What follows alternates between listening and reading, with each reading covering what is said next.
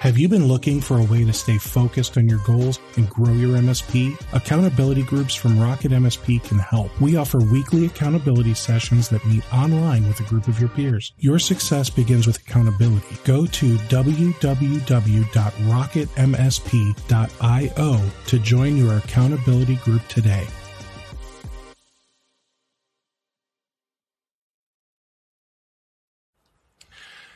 Hey there, and welcome to another episode of the Rocket MSP podcast. I'm Steve Taylor. I'm your host. Today I am joined by a couple gentlemen from DNS Filter. Welcome, guys. How's it going? Good. Thanks for having us. Yeah, going great. Awesome.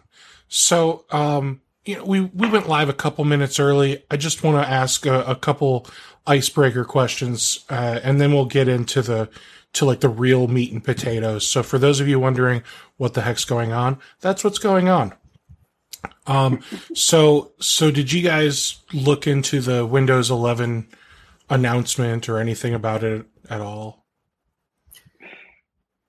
Afraid not. No. I was just laughing because Brian's like Mr. Linux over there. He's like penguin, penguin oh. to, to the death. So, all right. I did take a look well, at it. I mean, Looks okay. Pretty. You're into that sort of it, thing. you know, it, it, seems neat. Um, they've they've got some pretty interesting requirements. I bet there's going to be a, a lot of ticked off business people. what do you mean my six year old computer is not going to work? Yeah, from the little eye that has scrolled in front of me, the compatibility question seems to be the, the biggest complaint so far. So yeah. Well, but if you think about it, it, it seems like they're doing that to to get past a uh, like a flaw in a bunch of Intel CPUs. So I, I kind of get it, but if it if it turns into a rolling requirement, like oh, guess what? We're not going to support this CPU anymore come August. Like, wait, you're telling me my computer's going to stop working? Like what? um, right. So, so and I, I, guess in my opinion, it's like you never know with them. Um, so, uh, you're, you're Mr. Linux, huh? Uh, yes. Yep. I, uh, everyone else seems to be Mac around me in our company, but, uh, I guess perks of being on early, I got to pick a nice System 76 machine and roll with that. All right. So I um I like the idea of Linux, but I don't like using Linux. this is the year of the Linux desktop. You didn't know? I think every year is supposed to be the year of the Linux desktop. But... I'm sorry, yeah. guys, but it's going to be the year of Mac OS or something like that. Yeah, I, am a I'm a big Apple fan. Hmm. I got my pencil right here just in case. Do you have um, a new Apple Silicon Mac yet? I do. That's what Ooh, we're using nice. right now. I actually awesome. um my my M1 16 gigs of RAM performs better with most of the things I do than my i7 2018 i7 uh, with 32 gigs of RAM and that one had the fancy I don't know Radeon or Nvidia or mm-hmm. I don't even care because you know I didn't I didn't really use that function, but um I don't game like I, I do this kind of stuff and I've got you know nine thousand let's see it tells me I have forty nine tabs open in Chrome right now. Sounds familiar. I've, I've got a I've got a Chrome extension just to just to tell me how many tabs I've got open because I'm an a hole to my computer. So, um, I know it's bad when the icons disappear. It's, it's you know. yeah. Every every time Brian does a screen share, it gives me anxiety. like, oh Wait, is this for real? Is this happening? yes. Hmm. Every screen share, everybody's like, ah, a little mini panic attack. But Brian, that's how he lives. He's tab master. Yeah, it's uh yeah. Uh, you have ADD, don't you, Brian? Uh, probably.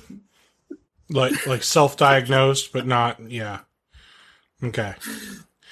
So, DNS filter. Uh, so I've got Mikey and Brian.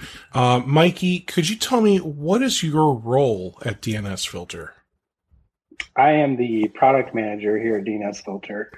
Uh, so what I what I you know it's been my time doing is listening to customers and trying to get their feedback to understand the direction we should take the product. You know, features that are everyone's clamoring for, and getting to the underlying root of their requests. Because you know, a lot of times people will say, "I want a button that does this," and the you know, we just try to figure out why that is and try to build the best feature set um, to kind of meet their requirements as we can.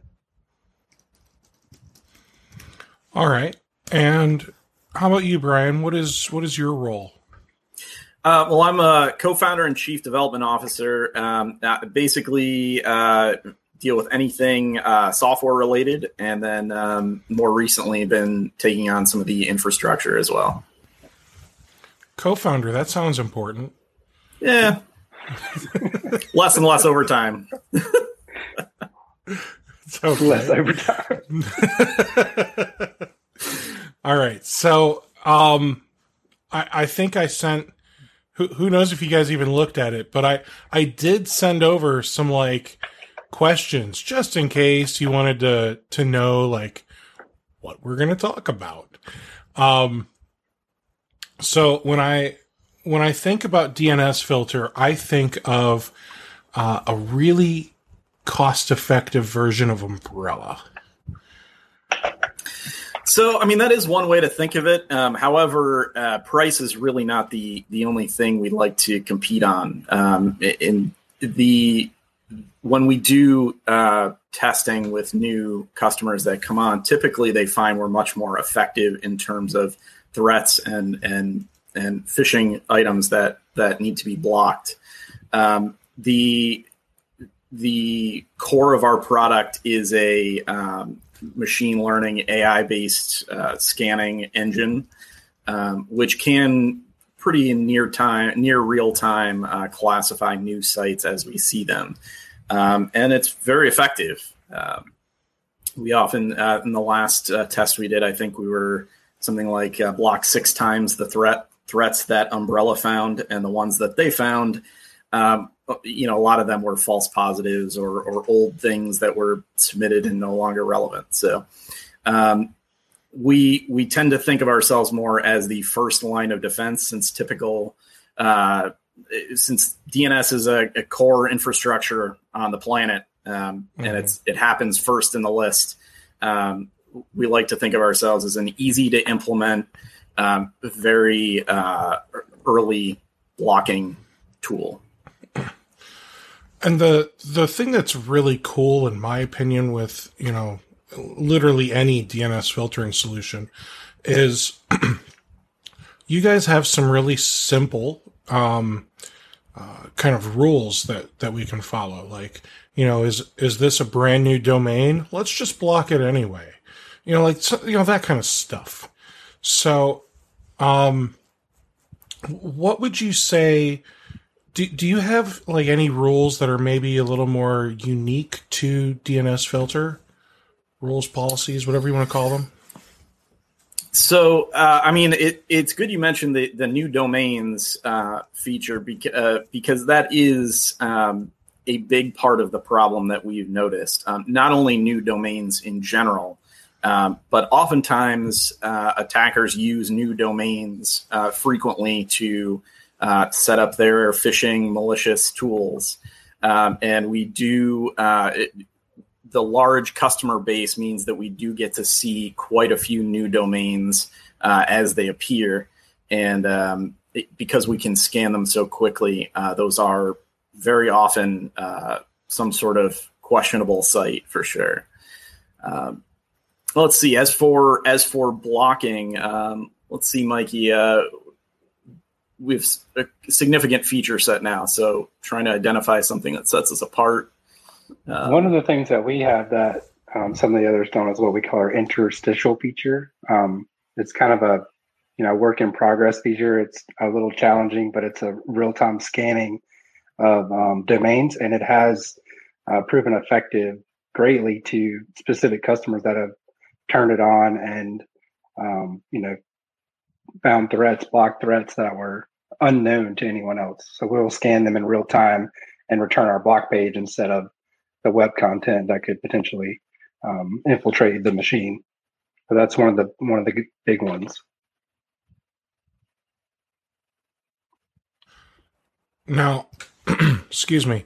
I'm going to um, I'm going to put a uh, a little ticker down here. Oops, I did it wrong. And uh, what this is going to do is this is going to have uh, your domain name, and um, I, I, gotta say, I believe, un, unless I'm remembering this incorrectly, I believe your website, uh, when you redid it, is built on Webflow. Correct. why? Why? Why not? there was actually uh, an interesting, you know, we had an internal discussion, and we found Webflow to be one of the easier, easier things to implement. And it worked out really well from what we can determine so far. I love Webflow. Um, I when I do web design for my clients, I now do it in Webflow. That was basically my my new policy is 2021 and beyond. As of right now, everything's going to be Webflow. So I I love that decision. Um, I've found it to be much faster, uh, much more secure. Like I just feel like it checks off a lot more boxes than like WordPress or Wix. Well, I, I don't I don't haven't really looked into like Wix and Squarespace and the like of those, but I feel like it's it's much better than those, if that makes sense. But I think a lot of that stuff is, you know, opinion. You know, yeah, we came from WordPress too. We yeah, we came from WordPress too, and it it was getting to be painful.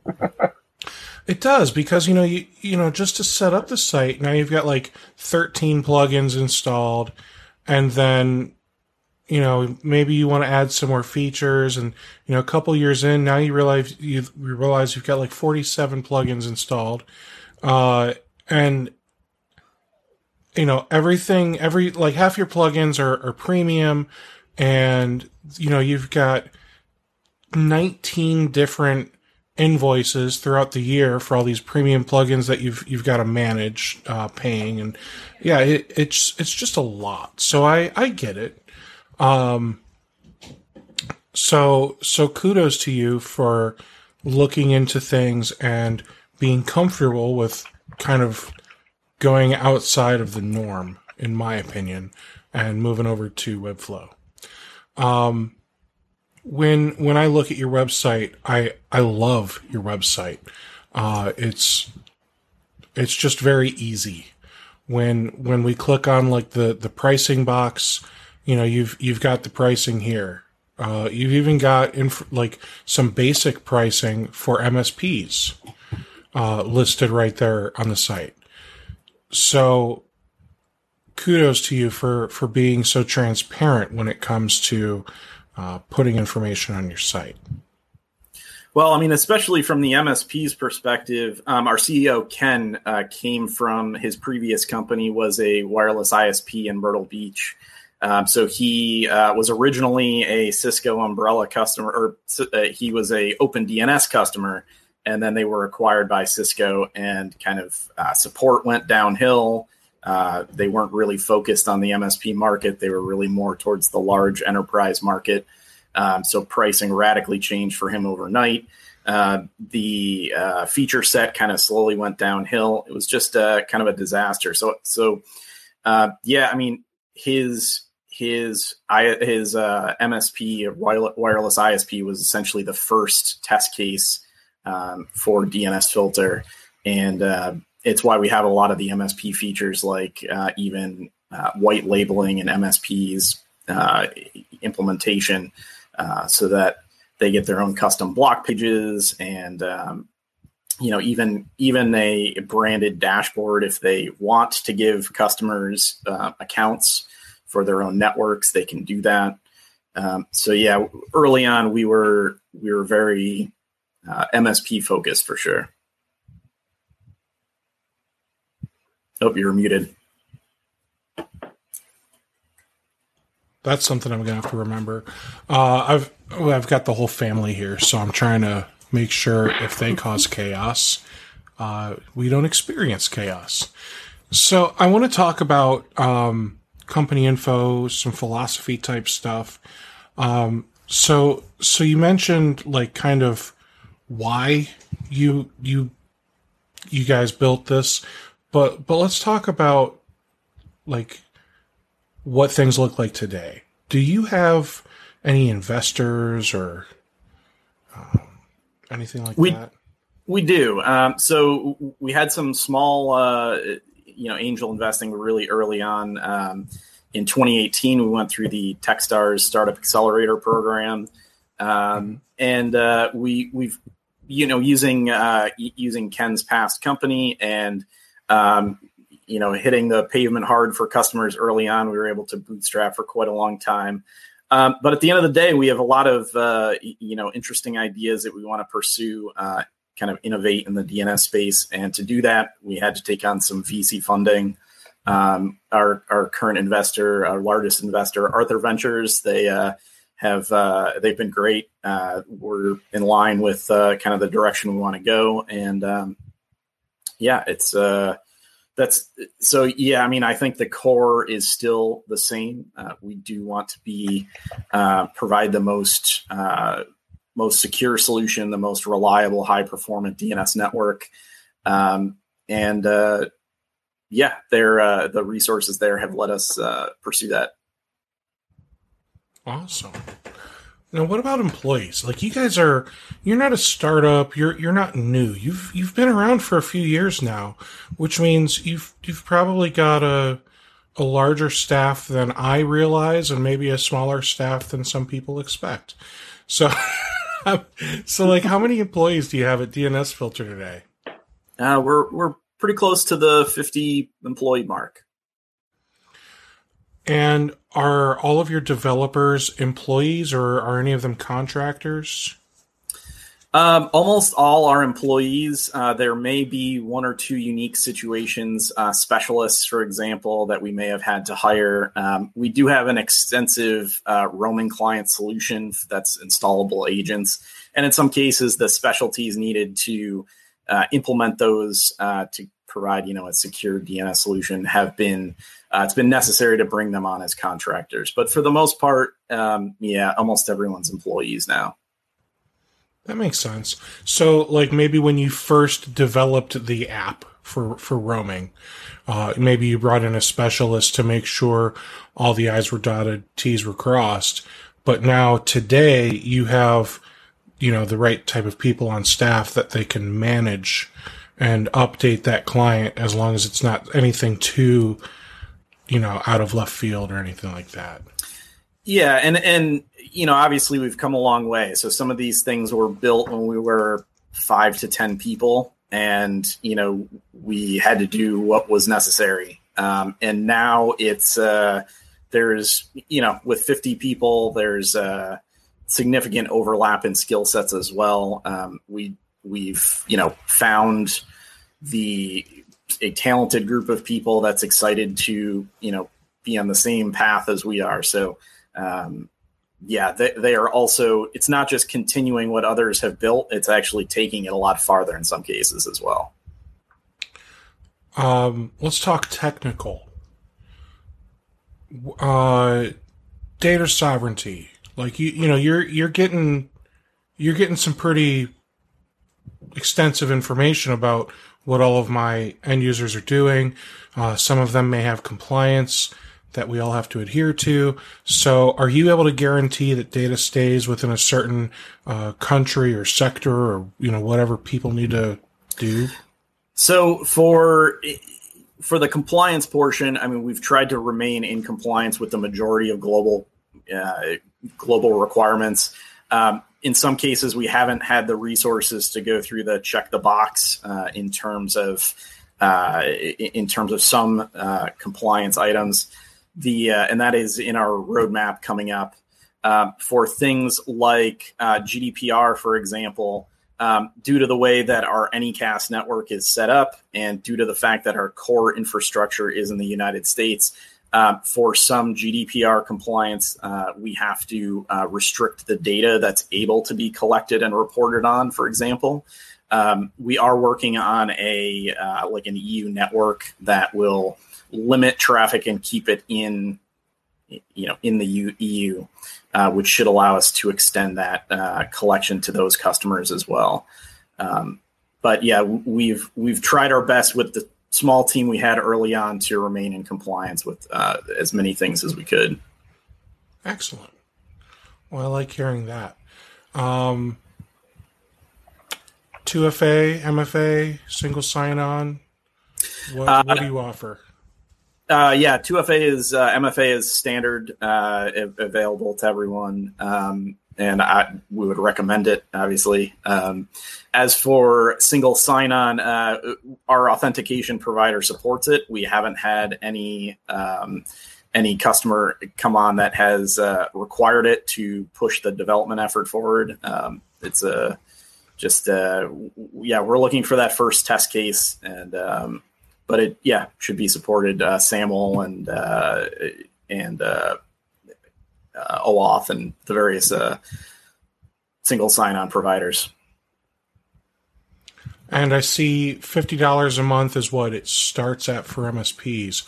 Um, I remember a while back, anyway, you guys had two different types of pricing. It was uh, uh, user pricing or usage pricing, and then I remember a few months ago that changed.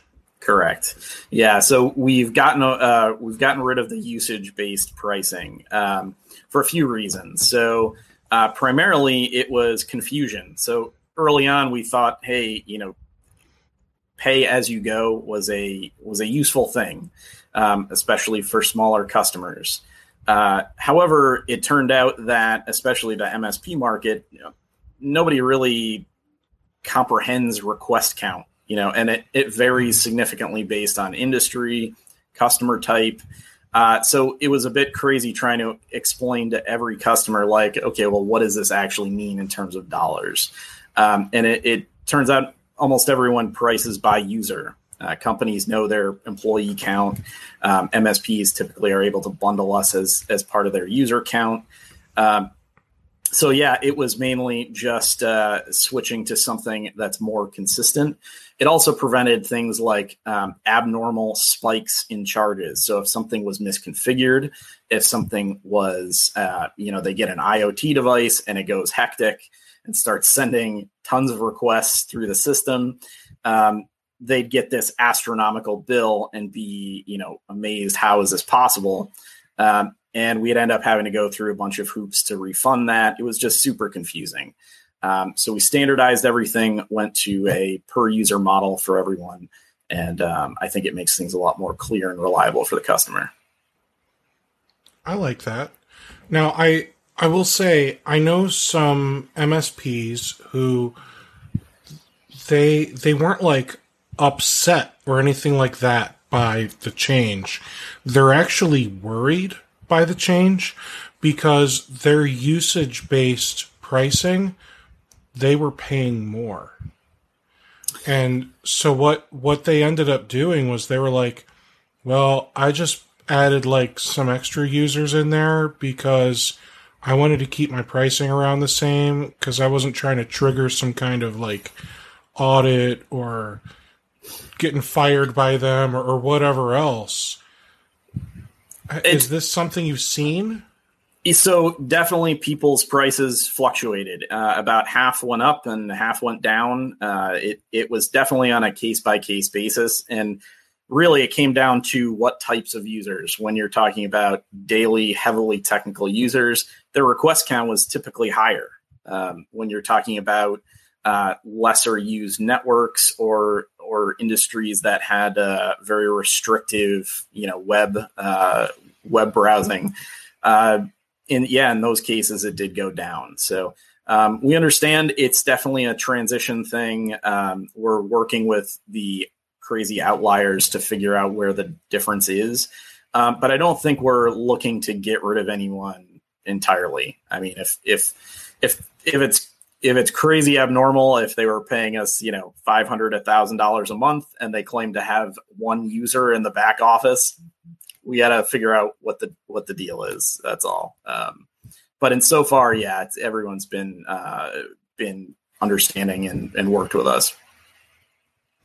Okay, and um, I I think the the reason that this happened is you know they were doing usage based, and then um, when you switched everything to user only, they're like, all right, well, you know, I've I've got a bunch of clients that you know maybe they're a, a gym or or something else or like like a salon you know like they've got a few employees or maybe they've only got like a couple computers and then everything else is guest wi-fi mm-hmm. and then and then they've they've got their own customers in there using the wi-fi or maybe employees using the wi-fi on personal devices and doing whatever they do on their personal device Correct. Yeah. So so there were some cases that came to our attention as we made this switch from uh, from legacy customers. Uh, they uh, the two cases we came across were yes, the guest Wi-Fi issue. Um, we do have a guest Wi-Fi option uh, in our typical plans for this legacy user case. Uh, I do not think that was uh, initially available, so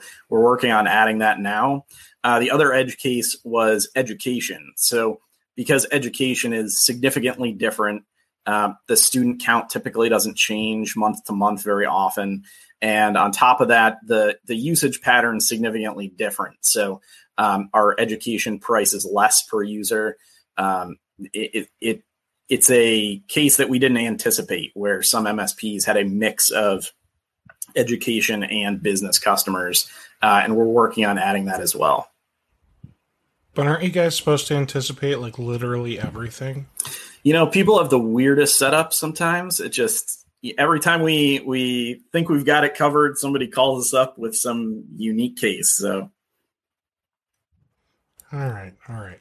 So um uh I, th- I think that covers the pricing thing. What what is the per user price for an MSP who wants to sign up today? So it kind of depends on the feature set. Um, our our user licensing type, the basic, pro, and enterprise. Uh, I believe the feature set is on the pricing page there. Um, mm-hmm. That's uh, that is standard. The fifty dollar minimum is required for MSPs. Um, however, uh, depending on which feature set, that depends on your your minimum license count there.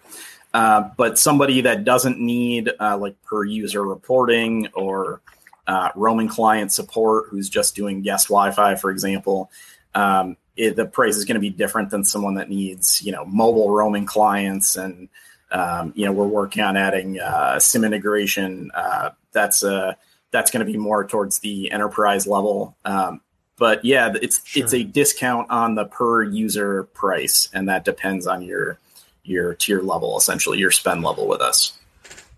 Okay. Um. So where does the discount start? Twenty percent. What?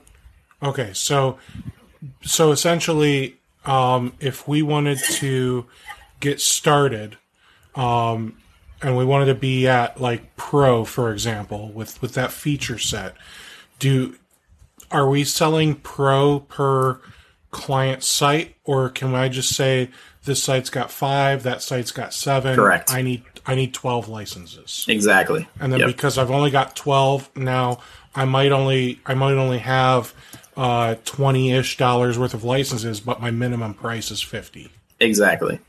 Okay. Okay. So it starts at a twenty percent discount off of the DNS filter pricing tab when you look at Basic Pro Enterprise.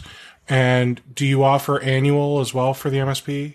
We do. I think it's a 10% discount on the annual as well okay. on top of that. Okay. And then um what kind of tiers are we talking? Like, you know, the no dis no discount change for the first like million endpoints and then and then uh, I think it's by dollar spend. Um, it's okay. uh, the, the, tier one is the fifty dollar minimum. Uh, at the I think it's the five hundred a month level. It's uh, the next tier up, and then uh, the last tier I think is two thousand a month. Mikey. Okay. And so I I could have a mix and and match mishmash whatever you want to call it of basic pro and enterprise licenses to use across my clients. Essentially, yes, and education as well, right? And then with with all of that, and and also guest Wi-Fi. Sure. Okay. So and then with all of that, could I have like at client A uh, a, a few basic users and then just a couple pro users? that way, those those users get the roaming client. Yeah, so because the feature set is is kind of per client, uh, it's it's unique per client. So you have to pick a license type for that particular location. Um, but yeah, if you have multiple clients, you can mix and match them for sure. Okay. Well, that covers all the questions I have about the pricing. So let's talk about some of the new stuff that you guys have have kind of released in the last I don't know. I, th- I think it's been a, f- a few months. You've you've kind of you've kind of hit us with a bunch, right? That's the plan. so, okay, so uh, what do we got? Touching on, well, touching on pricing real quick, I just wanted to mention that we do have a generous uh, two week free trial. And if you mention um, Rocket MSP during your uh, sales process, you can actually extend that to 30 days. So all the MSPs out there, you know, please reach out to our salespeople and mention that you heard us heard about us on this podcast, and um, you can extend your trial to 30 days and get a get a full month of testing under your belt before you have to pay anything. but regarding uh, new features, you know, the last two quarters have been um, pretty um, hectic. We've been trying to release a bunch of stuff. Um, Steve, if you want to show my screen real quick, I think I could start with a quick demo of the product. What do you think?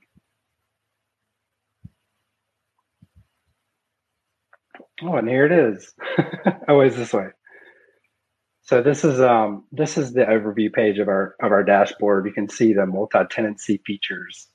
Uh, here uh, we have an MSP dashboard, and there are some kind of global global attributes that you can configure. And then underneath that is each of the organizations that I, as an MSP, am managing. Um, I actually run my roaming client in the Wayne Enterprises organization, so I'm gonna I'm gonna stay in there to kind of just kind of go over quickly um, what the what the dashboard experience is like. So this is our overview page. You get some kind of quick hits on stats, like what's happening uh, stats wise, and then um, some kind of deployment quick hits, like you know how what do i have deployed on this particular organization and then the domain count um, what's popular domains in this particular org um, and then uh, kind of the the two main areas that are required to set up our policies and deployments um, i'll look at deployments first so deployments are basically a, any network or a any machine with a roaming client and then we also have uh, users and relays. I won't touch on those uh, too in depth. I'm just going to kind of go over them at a high level. A site kind of represents a location, you know, like uh, Office, Office One, Office Two type of thing. Um, these all exist within the same uh, organization. So within uh, the site, you can have uh, roaming clients and users. Roaming clients are installed per machine. We have iOS, Android, uh, Windows, Mac. We also have a Chrome extension. If none of those work for you, the Chrome extension is very popular, especially with our education customers. So there are many deployment methods, and uh, you kind of think of it as a hierarchy. So you, as the MSP, then you have organizations under you, and then you have sites in the organization, and then roaming clients of any type belong to a specific site. So that's kind of deployments at a high level. And I'll look at the obviously the policies is kind of like where the meat, where everything happens. You can see that these sites are assigned a policy and a block page. Uh, so this the policy page just kind of lists all the policies. There's um, various options. I think I was working on this one. I called it danger. So we can um, do content filtering. We can I think we have 36 categories that we can filter by. You can see them here. It's real easy to enable and disable them. Uh, these changes, as you make them, um, occur relatively quickly. You know, within 10 to 15 seconds. Sometimes you have may have to like clear your DNS cache or something, but typically 10 to 15 seconds and they'll be activated. Um, we also have a safe search function, and this is to kind of filter the search results for the most popular uh, search platforms Google, Bing, DuckDuckGo, and YouTube. then we have our uh, threats tab, and uh, these are kind of the the things that you want to specifically pay attention to. We've got our botnet, crypto mining, all that, malware. Um, there's uh, you know various schools of thought internally about the best way to set this up. Some people want to restrict new domains, which is you know domain register within 30 days. That's probably a great idea. Obviously, uh, botnet, crypto mining, malware, and phishing and deception are are pretty crucial. Uh, translation sites can be used um, to circumvent DNS filtering. So that's why it's one of the threat uh, in the threat section. And then proxy and filter avoidance can also be used to circumvent uh, DNS filtering. So that's why it's here. Um, but proxy and filter avoidance does include things like cloudfront.net and things like that. So it can get cumbersome if you enable that. Um, I'm going to skip over AppAware for, for, a moment because that's one of our our newer features that I'm going to go over in a minute. Um, so then we have our allow list and our block list. This is just a list of domains and or subdomains that you want to block specifically. I have a few here. And then our advanced tab, um, NAT IPs is kind of an advanced feature. You can certainly look in our docs for more information about that or reach out to our support team. It's very powerful if you can't, uh, if you cannot deploy roaming clients, uh, you can have uh, unique policies for sections of your organization. So that's a pretty powerful feature. You want to check it out. Uh, we also do can block advertising domains, um, park sites and domains, and then a few other advanced features. So policies and deployments is kind of like where the where the basic things happen. Like you have to do those first before anything starts to work. But once everything starts working, um, you know, within 15, 20 minutes, you'll start to see uh, reporting data coming in. This is our new insights reporting system. Uh, we spent a lot of time trying to figure out uh, how to display the vast amount of data that we have in a way that's easily understandable by you, the customer. So we've, you know, we've done um, kind of a lot of combining of our old reports onto one specific report. You can uh, see what happened like on a graph. Let's see, these you can see like spikes that happen for blocks and threats. And then this section here is actually our data explorer. It's a kind of a remodeled version of our data explorer. And we have a lot of filters that you can kind of narrow down the results. And then we have some breakdowns by domain, category, collection, user, and roaming client. So that's kind of where you can kind of pinpoint something that happened on your network. Uh, and we'll, you know, kind of look at that a little bit more in the future if you want. Um, and then the other sections of our dashboard, organizations, kind of configurations where you set up your users. There's GDPR settings here. We talked about that earlier. Uh, there's some interesting tools that are that are very helpful. Query log specifically, which um, it shows the raw DNS logs of all the searches happening on your network, all the DNS queries on your network. You can see what's happening here on Wayne Enterprises. So you can see like Slack, Dropbox, see what's happening. You can filter by blocked or allowed, just to see who's doing it and, and what they're doing. And um, one of the key features of our new insights reporting is this data, this raw query data, is available in Insights um, after you drill down by a specific breakdown. So along with uh, the query log, we have a policy audit log, so you can see who did what at what time. Like um, Mikey Pruitt changed the danger policy at a certain time. You know, why did he do that? Maybe you need to maybe you need to ask Mikey why he did that. Um, and then we have our domain report. This is a this is a crucial tool. So what is it? Profit. This is P.io, right? Oops. So you can see um, the domain report kind of just gives you the categories of any domain Um, and then you can report an inaccurate category to us, which does happen. You know, we want to be um, as up to date as we can, and you, the crowd, can kind of help us keep keep everything uh, as accurate as possible, and certainly report any security threats that you know about. Um, on the screen, you can also add this specific domain we're looking at uh, to an allow or a block list. This uh, domain lookup, sorry, domain report feature is pretty popular, and we have it uh, listed under the support dropdown as well. And then I guess I can jump into the new stuff. Steve, do you have any questions for me? Or do you think anything yeah, wasn't quite are, clear? Are you able to do like a global across all your MSPs, like whitelist rocketmsp.io? So we do have global policies. We're working on a no, few. Uh, not, not a policy, just hard code it. Like literally, just whitelist my company's domain name. Actually, I think Brian can handle that. Brian, if you want to jot down that domain name and then, you know, wink, I'll, wink, get it nod, nod.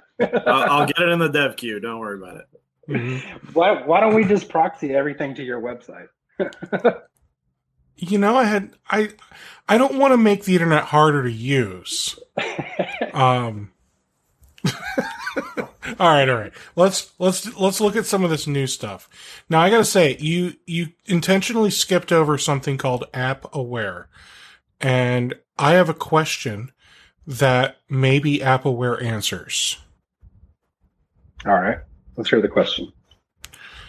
Uh I have a colleague who has signed up for Augmentt.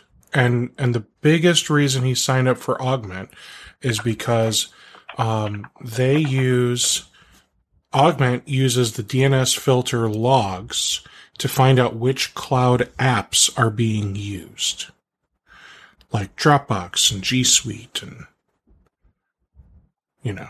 Mm-hmm. So, so is that what AppAware does? So AppAware is actually part of the of a filtering policy. So we do have that information, and we do want to you know surface to you like these are the apps utilized on your network that's kind of the the next step in appaware uh, but what it does right now is we know those domain names and we have um, kind of collected them together so like think of facebook for example so facebook on on your phone facebook on the web they all use different um, domain names various domain names so in order, in order to successfully block facebook uh, you have to block several domains at once and what AppAware mm-hmm. does is it just says it's just an icon of Facebook and you just click it and that policy is now protected from Facebook. and there's, I think there's not over 900 apps that we have um, categorized uh, with that. But you're right. The the next step is to say to kind of uh, you know bring to light what is what is being utilized on the networks, and that will happen in our reporting system. So what what I think I'm hearing is if somebody's sole reason for signing up with Augmentt is to see what tools are being utilized at each of their clients and Augmentt is getting that information from your logs that someday in the near future, hopefully before 2021 is ended, we will be able to get that information in a report directly from DNS filter and could cancel augment. That is the plan. That's the plan. And I think 2021 is a safe time frame. I'm comfortable with that. you you hear that dev team? I just got quite possibly the best compliment I've received yet about this beard. Um, with that beard, you look like you should be a yard gnome. That's amazing. Is, is that a compliment? of course, it's a compliment. Everything's a compliment. So, so my my church uh, does this really big outreach event every year, and I told them I will grow out my hair and beard if they promise to do Harry Potter as next year's theme. and I'll I'll be Hagrid. Uh, this this now it's all starting to make sense, right? This year the theme was Star Wars, and we nailed it, man. So I think I think we now have the ability to pull off Harry Potter. How much We'll longer see. do you I- have to grow? well, I mean, we just did the event last week, so. 51 ish more weeks. That's assuming they say, yes, we're doing this. Um, so I don't know yet. We'll, we'll see. They might say, yeah, we're Yeah. going a different direction, and I just get rid of it. Maybe I just want to be the, the IT guy or the website guy for ZZ Top. Who knows? You can play either role with that beard. Yeah. I know uh, it, there's a lot of beards at DNS Filter, and there's some, you know, significant ones. we have the uh, an annual. We need an annual beard off. Maybe. All I know is John attempted to hurt my feelings. Instead, he didn't. Better luck next time. Um, all right, so we were talking about the AppAware. So can you show us what AppAware does today? Yeah, you were you were actually um, talking about canceling stuff for and and you know favoring DNS filter instead. So Yeah, we'll just I like- get rid of like Augmentt if that's if that's literally the only reason we have Augmentt, then we can cancel Augmentt for DNS filter. For sure, and that is a feature that you know is kind of next on our on our docket. Um, so you know, natural continuation of this all this data that we have for AppAware um, is to showcase it, like we were talking about.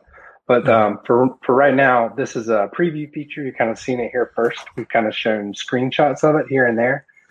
Uh, but but what we're looking at is uh, you know one portion of the filtering policy that we're setting up, and we can block. Um, I think there's like I said, there's over 900 apps here that we can block specifically, and it and it could could be you know you want to block the social media apps and make it real real easy for IT admins to you know block Snapchat or whatever they want to do. Um, but there's other things that may be you know more uh, business focused. For for example, say you're a you're a shop that doesn't use uh, Salesforce, so there's no reason for your staff to be on Salesforce, and if they are, maybe they're doing something they shouldn't be. So you want to block that as well. So there's you know tons of apps in here. Uh, just you know look around, see what you can block. One click block. It's it's very easy. Um, this is actually all available via our API as well. If you want to you know go that route, certainly uh, feasible.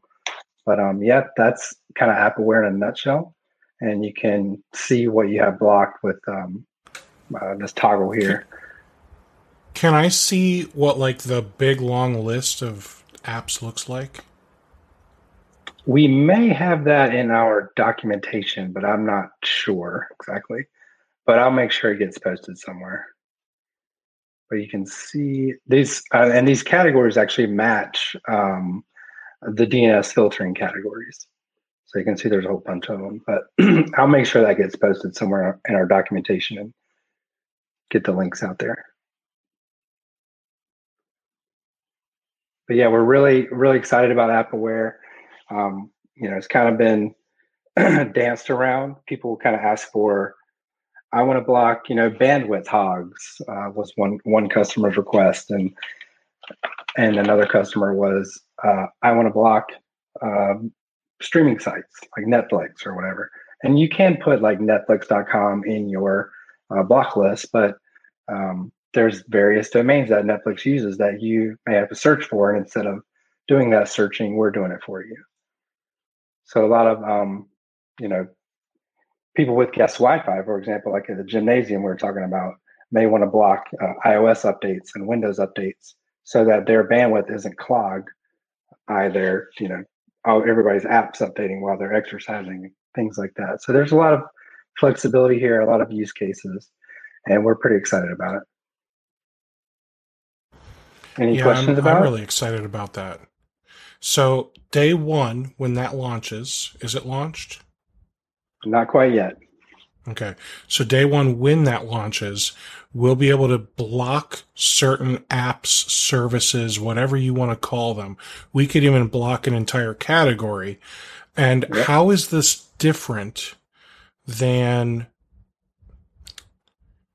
than creating a policy that says I don't want people to see like adult content. Like I could just go into the policy and say I don't want people going to youtube.com. Correct. Yeah, that's that's go ahead, Brian. Oh yeah, no, I was just going to say it's a it's a finer level of control in this particular case. So um, if there were uh, specific applications where you didn't want to block the whole category, adults probably not the best example to use in that particular right. case. I don't think you're going to be very selective on which ones you want to block or allow. Um, but in many of the other cases, like it doesn't necessarily make sense to block information technology or um, block a business, for example uh, when you're really looking to block a specific tool. Exactly, and and uh, social media is kind of an easy easy example. Like you don't want to necessarily block all social media, but you want to block you know the three or four that you don't want people using on your network. So, but yeah, it's more fine grained. So, um, when and and then the other thing to to think about is for example if you wanted to block YouTube by selecting YouTube as the service in here that's also going to probably block what is it like ytimg.com or or whatever they're using as the as the domains that um, hosts all of the um, thumbnail images, and they might have a different URL where they're hosting all of the um, actual video media and et cetera, et cetera, et cetera. So what yep. you're saying is by, by saying, I just want to block YouTube, this blanket blocks everything that you guys know is associated with Blue, uh, YouTube. Exactly. Okay. And we have, um, we have lists available, uh, public lists available uh, on our GitHub page, but it's it's just too it was too cumbersome.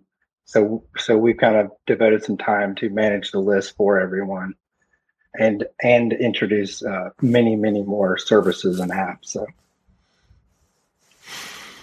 So, um, I've got a, a few questions I want to go through. Uh, first, related, um, how are you dealing with the use of CDNs to get around blocking?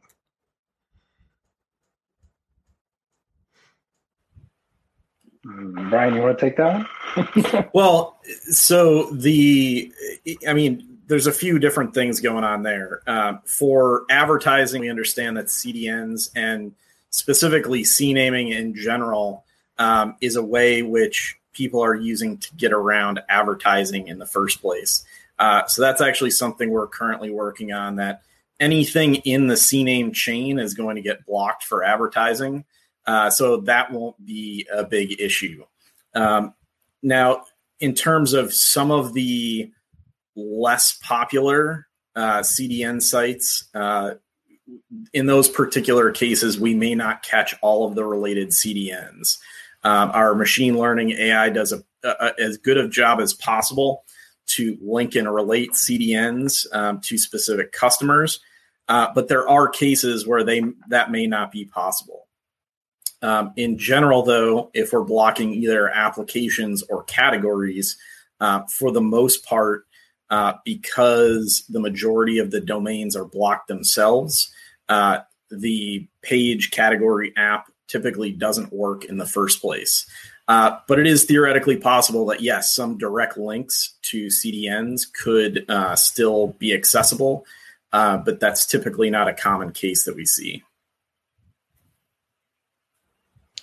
And what about uh, if we decided we wanted to um, block an entire category, but maybe we want to have a couple things that are whitelisted? Can we then whitelist those items still? So that's something we're working on. Uh, the problem with a whitelisted approach is in some cases, and again, getting back to the CDN case, uh, in some cases, the requirements to get an application or page working in in an entire in in entirety is often much more complicated than simply blocking some of the key resources. Um, so, for example, if you were to block social media but allow certain things like just a Instagram or just a uh, Facebook, uh, oftentimes there are some CDN resources. We would have to have to catch them all in that particular case to specifically whitelist that application. So it didn't turn out to be as reliable as we were hoping. Uh, so we didn't enable it in this release. Uh, we'll look at it in the future uh, if we're satisfied with the quality of the data. Right. Okay. Basically, explicit allow is more complicated. Uh, Andy asks if there have been any improvements on the agent update process. Currently, when the agent updates, the internet will drop for that user until the update completes. So that's a good question. I think my first question would be which agent. Um, so some of them, uh, like I said, we're still expanding the team and and replacing some of those early contractors with uh, better skilled people. Uh, so if there is a specific agent, like uh, I'm not sure if that's Android or, or iOS or or Windows, whatever the case may be. Um, in that particular case, uh, let us know. That could be a bug that we are not aware of, and we will do our best to fix it.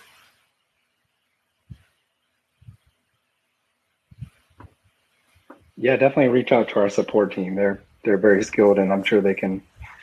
Um, if something is wrong, they can direct it to the product team and the dev teams, and we can get it fixed for you. And and I'm just uh, he says Windows PC agent, so I feel like that's probably your most popular agent. And it is. You, I mean, you, you would have heard if if this was a thing by now. So the, I would expect to, yeah, uh, because I haven't heard that before. Um, yeah, I mean, definitely reach out to our support team. Uh, they, uh, I'm sure they can help uh, figure out what the exact issue is. Part of the challenge is the deployment process. Process can be everyone's network can be slightly different. So there may be something either uh, in the system itself, whether there's uh, VPNs or things going on there.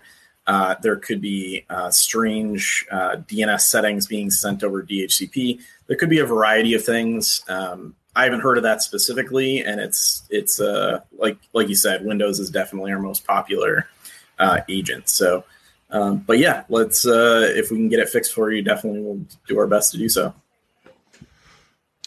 And Shiva also mentioned that um, phish links are coming from a CDN. So is is that something that you're able to? Are you able to do anything about the phishing links that are that are now using CDNs? So to some extent, uh, we are scanning things. Uh, our machine learning engine is scanning things just as a browser would, and we're using ver- a variety of of indicators. Uh, it doesn't necessarily matter where it's hosted. Um, obviously, some burying a specific thing uh, deep in a CDN is uh, there's only so many things that we can we can catch, uh, and targeted phishing is also uh, a challenge as well because if it's extremely targeted, uh, our machine learning engine doesn't have enough data to properly identify it as as malicious. Um, but yeah, I mean, it doesn't really matter if the destination is a CDN uh, S3, um, like an EC2 instance. It doesn't really matter. Uh, our scanning engine, you know, will scan it and do its best to identify it. All right. Um, next question: Has the performance on the interstitial instant scan uh, has that page impor- uh, performance been improved? Previously, this would take upwards of five minutes. So we're we're trying to work on a solution for that. Uh, I'm not sure if it's going to be in 2021 or not. Uh, the the challenge is not that the response is not fast enough. Uh, one of the challenges is that the browser is inappropriately caching the DNS result. So in in some instances, so what happens is our interstitial page, if it comes across an unknown domain, uh, it will send people to our server temporarily um, we uh, uh we send back a relatively short TTL time to make sure that it's can be refreshed fairly quickly. And our machine learning takes uh, typically in the 10 second or less range. Um, however, it it turns out that some browsers are caching well beyond that low TTL time. Uh, in in some cases, five minutes does sound like uh, a Chrome thing. Um, so it is something we're working on, uh, looking at a proxying solution that will speed up that for everyone, regardless of the uh, particular browser. Uh, but we haven't gotten to it yet. Man, these uh, questions just keep coming. I love it. Uh, are you doing your development stateside? Did you or do you use Code Cov? C-O- I'm not familiar with. Uh, I mean, if it sounds like a code, oh. yeah, it, it, sounds like a code coverage tool. Um, in any case, uh, our code is a little bit of all over the place. Uh, we have people, uh, a, a, bunch of developers in the U.S., uh, people from uh, other countries, especially early on. Uh, a variety of places, Colombia, for example. Um, we had someone from uh, from I think it was Belarus early on. Anyway, it's uh, now we're we're focusing more on uh, U.S. based developers um, now that we're a little more larger of a team. Um, you know, early on we, we had cost restrictions, which was a challenge. Um, and yeah, uh, we do have uh, a CI/CD pipeline for most most tools in our in our infrastructure there, and um, yeah, automated test frameworks, and uh, uh, yeah, we do. We've done code audits for large customers in the past. Uh, you know, uh, pen testing in the past. So, so I'll, yeah, no, another thing to another another thing to point out with um, with our team is that DNSFilter started as a you know distributed team. We we don't really have an office. We never have, and that's one of our strengths is that we can hire the best talent from around the globe and um, put them to work on hard problems.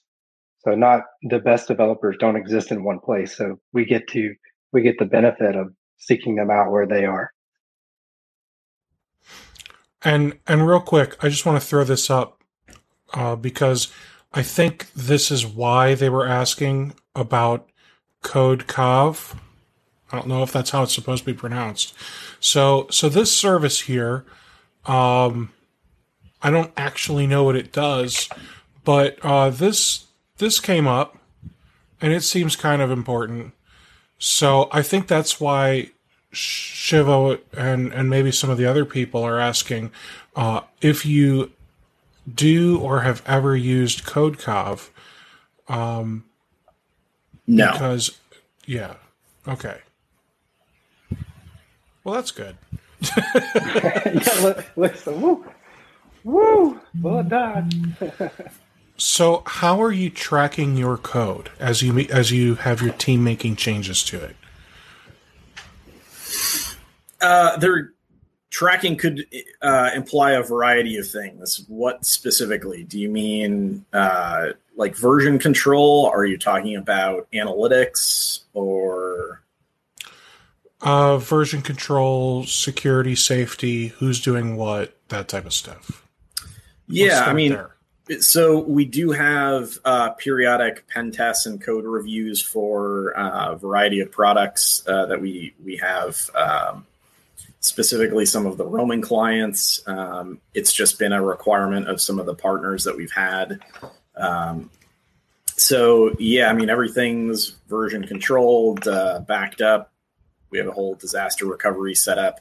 Um, for us, it's it's not only the the code that's a a issue. Our Anycast network is substantial, and that's also a big portion of uh, the security concerns and, and uptime uh, because we have one of the fastest, reliable Anycast DNS networks. Um, I think we're up to almost 50 locations now. Um, it's a, uh, that's also a substantial piece. Um, making sure that that is uh, secure. So, not sure if that totally answers your question, but I think that helps. Uh, let's talk about those other guys for a second. Um, Cisco Umbrella, formerly known as OpenDNS, they've been around a while. I think they've been around longer than you, or at least I've known about them longer than you. So I would like to think they probably have a more mature set of features, um, as as you know, even you guys can probably admit to that. They've just been around longer and they have, you know, Cisco money to throw around. So, um, so, so why should people be using DNSFilter instead of Umbrella? So, in some cases, uh, some of the uh, advanced features that they may offer uh, for unique situations, sure, they may uh, they've been around longer, so they have uh, uh, they they I'm sure they have a couple of things that we don't. Um, at the end of the day, though, they can't they don't have our data, um, and that's something that does differentiate us significantly. Um, and in, in a lot of cases, we aren't second in terms of data. Uh, we're a lot better than they are, and we identify things faster and more reliably. So, yeah, I mean, in some advanced integrations, uh, there may be something that we're missing, and we're working on those. But in general, yeah, the data is is where we've put a lot of time and effort in, and we think we're the best. Okay, so one one thing that I think some people are probably wondering here here's another here's another issue and then I'll come back to that. Um, someone asked uh, if there's a, a way to for a user to force there was a way for a user to force stop the Android client, which would allow them to bypass blocking. Is that still possible? And if so, is there any way that you guys can prevent that? So uh, I will have to check on that. In, in theory, uh, because businesses are the typical deployment uh, that we're looking at, uh, most of the cases involve an MDM solution. Um, that was so, my thought too. Yeah. Uh, at, I mean, at the end of the day, certain uh, Android devices just give the user significant amounts of control. And then we're forced to make the decision do we do we try to get around the system to enforce the policy and how detailed do we have to go down that route? Um, similar issues exist for other operating systems um, but again in a business environment where there's some security policies in place um, typically that's what we we recommend. Um, but for sure if there is a scenario where um, it, you know we have a, a feature request uh, roadmap on our site. Um, if there is a scenario where that is a problem and there's no way around that, or if this is just something where there's a common use case that we're not thinking of, definitely let us know. I mean, we're more than happy listening to our customers and giving them, uh, you know, the best experience possible. So, um, I'm I'm seeing. I, I haven't actually been able to see the Reddit thread itself, but um, I've had a, a few people tell me that there have been one or more Reddit threads talking about um, the issue where you know the the PC agent goes offline. So I guess I guess my I, I guess I have a, a multifaceted question here. Um, one, is is to the users. Has anybody actually reported it to DNSFilter? Because if you haven't, I mean, you can't expect them to fix something that you're complaining about on Reddit. I mean, they may eventually see it and they may eventually add it to the roadmap, but if they don't actually know that it's happening to more than a couple, you know, angry keyboard warriors, how do they know it's a real issue? Um, but two, it sounds like there have been a couple of, uh, you know, maybe important sounding things that people are looking to have you guys fix, and it's it's it's frustrating for people to see that you're you're like rolling out more features instead of fixing the ones that you have. So how how are you guys able to kind of like justify that and say, well, here's here's why we rolled out more features instead of fixed ones that are currently broken. So yeah, I mean, uh, in every case, it's a trade-off, right? And, and, and specifically when it comes to uh, things that are broken, uh, there's there's two components. The the first is um, is there a fix for a particular problem, or is it just an inherent issue? And the second is how many people are actually affected. Um, as far as I know, we we don't have any large scale uh, persistent issues. Um, the interstitial one is a good example of it's a very challenging problem to solve. And now that we have resources to look at that, um, that's one of those innovative features we're looking to uh, tackle in the near term. Um, for things like a particular roaming client going offline, um, yeah, I mean, like you said, if it's not reported, uh, we don't have any visibility into that. Um, but in general, uh, yeah, I, I I like to think that our our support development uh, loop there is tight enough where we try to tackle customer issues as fast as possible. Yeah, for sure. And the the Windows roaming client has the most fail safes, failover scenarios out, out of any of our roaming clients. So if you're if you're having problems with the Windows roaming client, definitely reach out to our support team. All right. And you can do that by emailing what, like brian.gillis at, you know? it's uh, support, support at dnsfilter.com.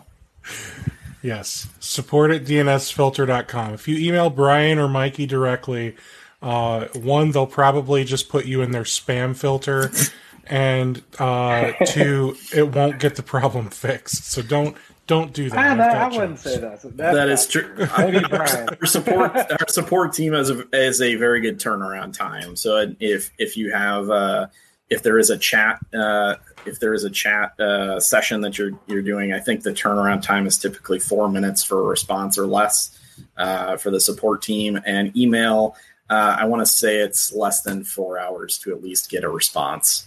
Um, time to resolution is probably um, a, a, little longer depending on the tier level that it has to get escalated to.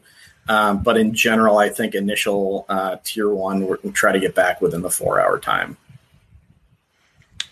Uh, this this question is kind of a feature request. Also, Ian would like to know. Um, Umbrella has a direct connection via API to ConnectWise maybe Autotask, he just doesn't know. It creates a DNS summary of all transactions for the last day and week into a configuration. Is there any possibility of you guys adding this type of feature? So, in a, I'll um, go ahead. Let me yeah. take this one. So this actually leans into one of our newer features that we were that we kind of had on the on the docket to discuss. Um, we did an integration with Zapier, uh, which does have a ConnectWise Manage uh, app on it, so you can actually do that connection. Now we do, we do realize that integrations, integrations, integrations like that is people are screaming it to us, but it is very um, you know time consuming to manage all those relationships and get direct API connections going. You know that is something we will tackle. Um, but it is what we have done is done a Zapier integration, which gets us most of the way there um, with minimal effort on the customer's part. So our, our Zapier integration is very easy to use. Uh, there's a handful of templates set up that you can um, just utilize right out of the box. They're on our on our help site. Uh, you can just click on them, add to Zapier. If you're not familiar with Zapier, uh, reach out to me or our support team. We'd be happy to kind of guide you along on, on various things that we know you can do. And I'm sure you can come up with things we haven't even thought about because there's like 3,000 or so apps in the Zapier ecosystem that can do that. Um, regarding, and I, I was just going to say, I, I utilize Zapier pretty extensively as well. So if you're a member of RocketMSP, you can always just pop something right into the, uh, the Slack channel and, you know, we can, we can work on it together. But I, I see I see some frustration now. So so now we have yet another third party application that we have to manage. But I think I think the you know sure we can complain about yes another thing to pay for, but I think the the reason that you guys did Zapier is because you've just given us the ability to integrate into just about whatever we want using a, a third party connecting tool like Zapier instead of waiting. Okay, well, which one do we do? ConnectWise or Autotask? I mean, you, you're going to piss off a, a segment of your your MSP partners if by just making the decision as to which one of those you choose. So obviously, by picking Zapier, you've now pissed all of them off. So, um, all right. So so let's. uh, so you said Zapier was was kind of on the the list of things to talk about. Let's uh let's talk about Zapier. How how do you do we want to show the screen again? Yeah, sure. So so, so walk um, me walk me through this. This looks pretty. You got a nice integration page. Yeah, so these are all of our our new integrations with Zapier. Uh, I, I, will admit we're cheating a bit, but these are all Zapier apps that have um, viable connections that you could utilize with DNSFilter. Uh, so what we've done is we um, our Zapier integration, we have several triggers and actions. Um, so triggers and actions are like a keyword that uh, uh, are prevalent in Zapier. Uh, I, I don't think I'll describe Zapier too much here, hoping that most MSPs are going to understand what the tool is and what it does. But if you look on our um, on our help site, there's actually several uh, templates that we have, and our our support manager Josh wrote up these, did a great job. Uh, there's a handful that are already set up. This is one where you can trigger trigger a notification to a Slack channel uh, if there's a, a blocked uh, attempt for a phishing, malware, or botnet site. And actually, I'll use this one as an example. So this is, we can try it out right here and it'll kind of give us a, a blueprint essentially. I'm going to cheat a little bit because I set this up earlier. Uh, but but the Zapier Zap is kind of pre-filled for you, and you just have to connect your DNSFilter account and your Slack account and kind of do some minimal setup. And this is the finished version. Uh, what we're doing here is detecting. Uh, we're doing a trigger on someone visited a block page, which may be you know a high volume event. You know, a lot of block pages may get shown on your networks, and you don't want to know about every one. So then we're filtering by uh, the specific category. So we're picking malware, phishing, and botnet categories to alert on, and then we're just going to dump that to a Slack channel because it's it's easier for the demo essentially. Uh, so you don't want to know that. that all the sales guys tried looking at porn. no, we don't want to know that. so what I'm going to do is go to our uh, let's see. I'll go to a known malware domain in my browser. All right, so it's blocked. That's nice. my blog page, and then this action alone will then trigger this new alert here on Slack. So just like that, we've got a, a block alert set up for this particular network, and that's just one of the almost endless amount of things you can do with uh, our Zapier integration. Now, Eric brings up a good point uh, and he says that having Zapier is allowing a third party to possibly have access to data. You guys are a security company. Why? Why for you do that? Yeah, so it is a it is a question. Uh, at the end of the day, we try to p- provide as much flexibility and decision making in the in the hands of the user. So, sure, in this particular case, uh, we weighed the trade offs of getting something like Zapier in customers' hands so that they can tackle as many integrations as they need uh, to do the things that they need to. Uh, but however, it is a consideration if there is uh, sensitive information that they don't want, if they're particular particularly uh, privacy focused. there may be some things that they don't want to set up and send through to Zapier. Uh, it is their choice at the end of the day.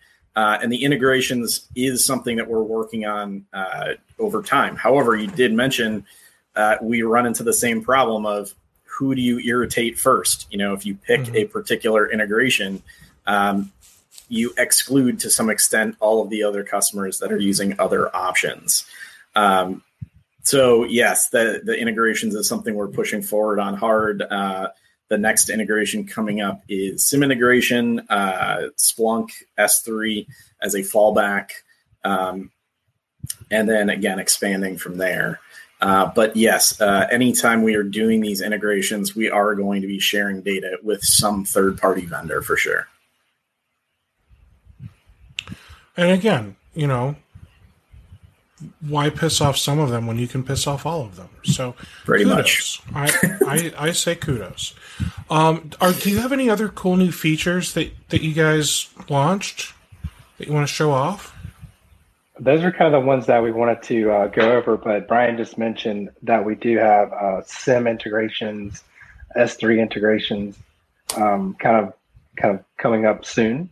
Uh, the the point there is that no matter how good our reporting is inside of our app, um, many customers don't want to get that data, get the DNS data out so that they can do analysis in the tool they already use, like Splunk or there's many other SIEMs that are on the docket. And unfortunately, there's no Zapier for SIEMs to like just do one integration that satisfies all of them. So we are looking at the most popular ones. If you are a user of a SIEM, please let us know which one it is so that we can um, kind of put a tally in that SIEMs corner to see which ones we do in what order. So, kind of what we're working on next. Yeah, so I would say if you're having an issue, you know, maybe you update a Windows PC agent and uh, your your device goes offline until the update completes, or you are using a SIEM and you wouldn't mind being a guinea pig with getting DNSFilter information into your SIEM. Uh, or maybe you have another issue or maybe something else you want to, you know, complain about or, or whatever, right? Uh, just send an email over to support at dnsfilter.com. It's there on the screen. Guys, um, did we beat you up enough today? Yeah, it wasn't too bad. I was, expect- I was expecting worse. Come on, Steve, bring it on. you hear that, guys? He was expecting worse. no, I mean we worse, do. We says. love we love hearing from our customers. Like DNSFilter was built on, you know, our our customers are just a, a wealth of knowledge, and we're always here to listen. We're very excited to inter- interact with them in any way that we can. I see Andy's comment there. Do they give marriage advice? Now, Andy, you've you haven't even has it even been a year yet? You should have zero problems. Get out of our faces. Here, I'll I'll give you some advice. Uh, I gave this advice to uh, my best friend when he got married. Uh, I said, never go to sleep uh, if if you're if you're mad at your spouse. You never go to sleep angry and I'm just so tired, man. So tired. um, but but good news is he doesn't have to worry about that anymore. He got divorced. Um, she, yeah, long story. Anyway, so um, yeah, I I like what I've seen. I like these new features. Uh, you can you can go to dnsfilter.com. You can get yourself set up with a trial, shoot them over an email, and uh, mention that you watched or listened to this podcast. They'll even extend your trial from a two week to a one month trial. So thank you guys for doing that for everyone. Um, I, oh, one person asked if you have special pricing for nonprofit. Do you do anything with TechSoup or anything like that? Uh, we don't. Um, you know, depending on the size, uh, our sales team may be able to work something out. But in general, no. Education is typically the the uh, kind of the lowest pricing option we offer. Okay, and let's be honest, nonprofits; those guys are rolling in cash, so you should actually charge them more. There you go. All right, everybody. Thank you so much, Mikey and Brian, for doing this. I can't wait to have you back so you can show off the SIEM integration and any other updates that you guys make, you know, in a few months or or however long. Cool. Sounds great. Yeah. Absolutely. Awesome. Thanks so much for being here. Thanks so much for watching. And I will see everybody at the next podcast episode. Take care. Thanks. Have you been looking for a way to stay focused on your goals and grow your MSP? Accountability groups from RocketMSP can help. We offer weekly accountability sessions that meet online with a group of your peers. Your success begins with accountability. Go to www.rocketmsp.io to join your accountability group today.